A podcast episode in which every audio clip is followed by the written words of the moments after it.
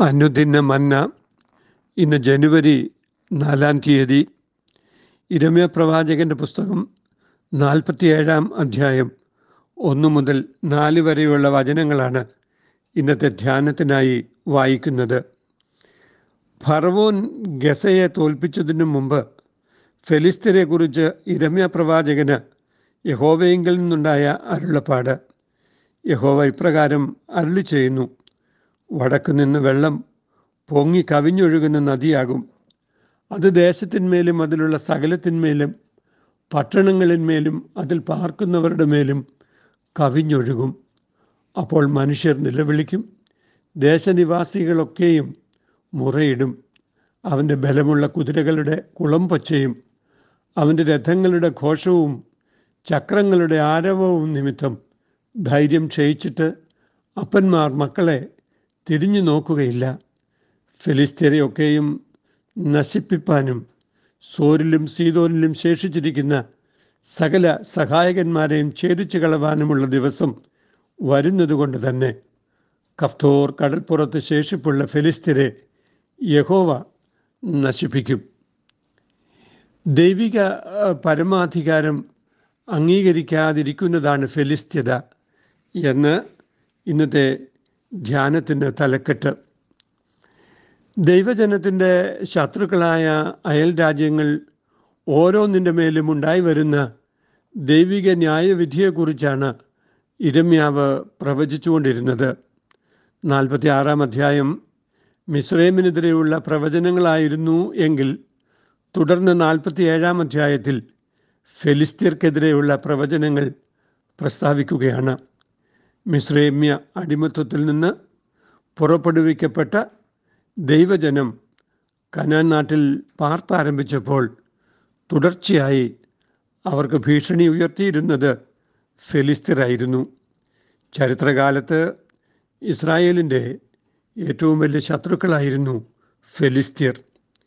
ഗോലിയാത്ത് എന്ന ഫെലിസ്തീയ മല്ലനെ തോൽപ്പിച്ചാണല്ലോ ദാവീദ് ശൗലിന് വിജയം നൽകിയതും പിന്നീട് ഇസ്രായേലിന്റെ രാജാവായി തീർന്നതും ന്യായാധിപന്മാരുടെ കാലത്തെല്ലാം ദൈവജനത്തിന്റെ പ്രധാന എതിരാളികൾ ഫെലിസ്തീരായിരുന്നു എന്ന് നാം മനസ്സിലാക്കുന്നു.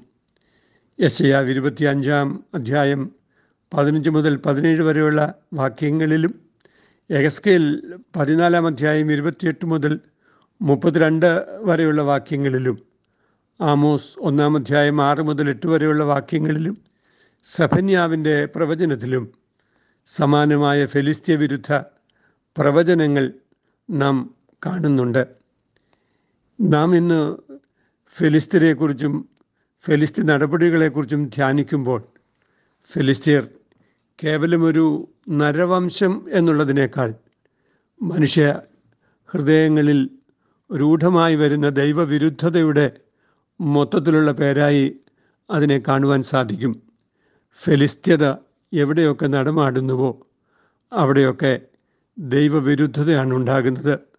അതിന് മേലുള്ള ദൈവിക ന്യായവിധി ഉണ്ടായി വരുന്നു എന്നാണ് വചനം ഓർമ്മിപ്പിക്കുന്നത്.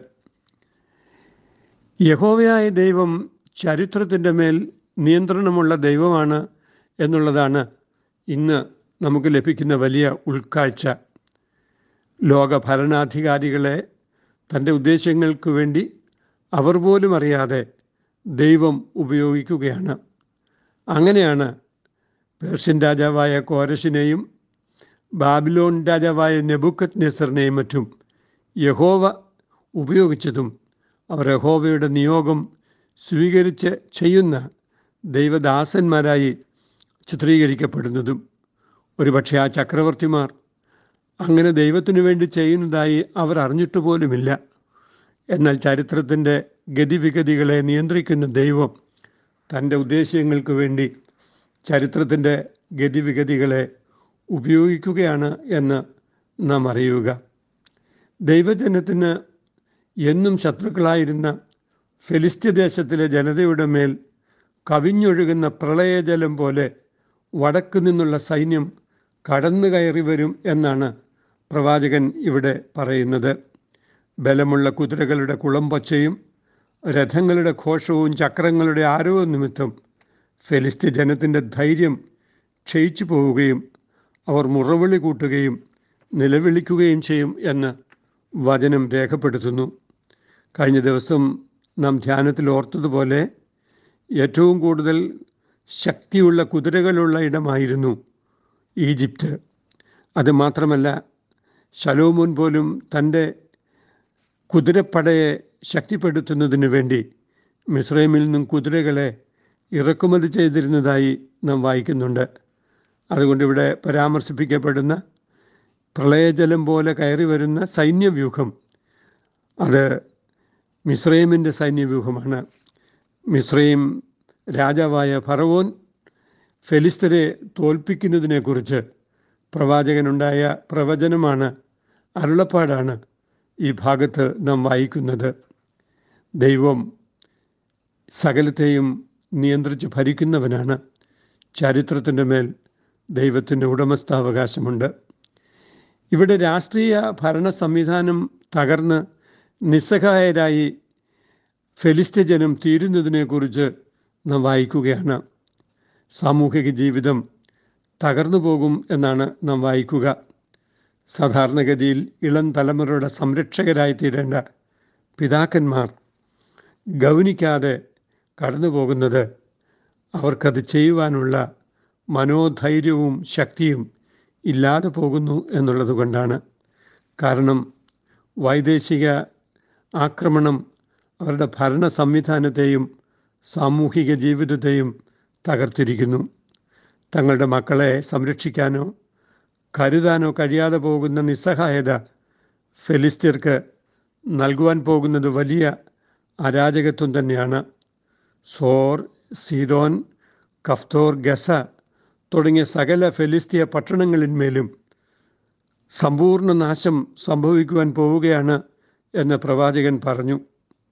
അതിന്റെ കാരണം യഹോവയായ ദൈവത്തിന്റെ കർത്തൃത്വം അംഗീകരിക്കാതിരിക്കുന്ന മനോഭാവമാണ്.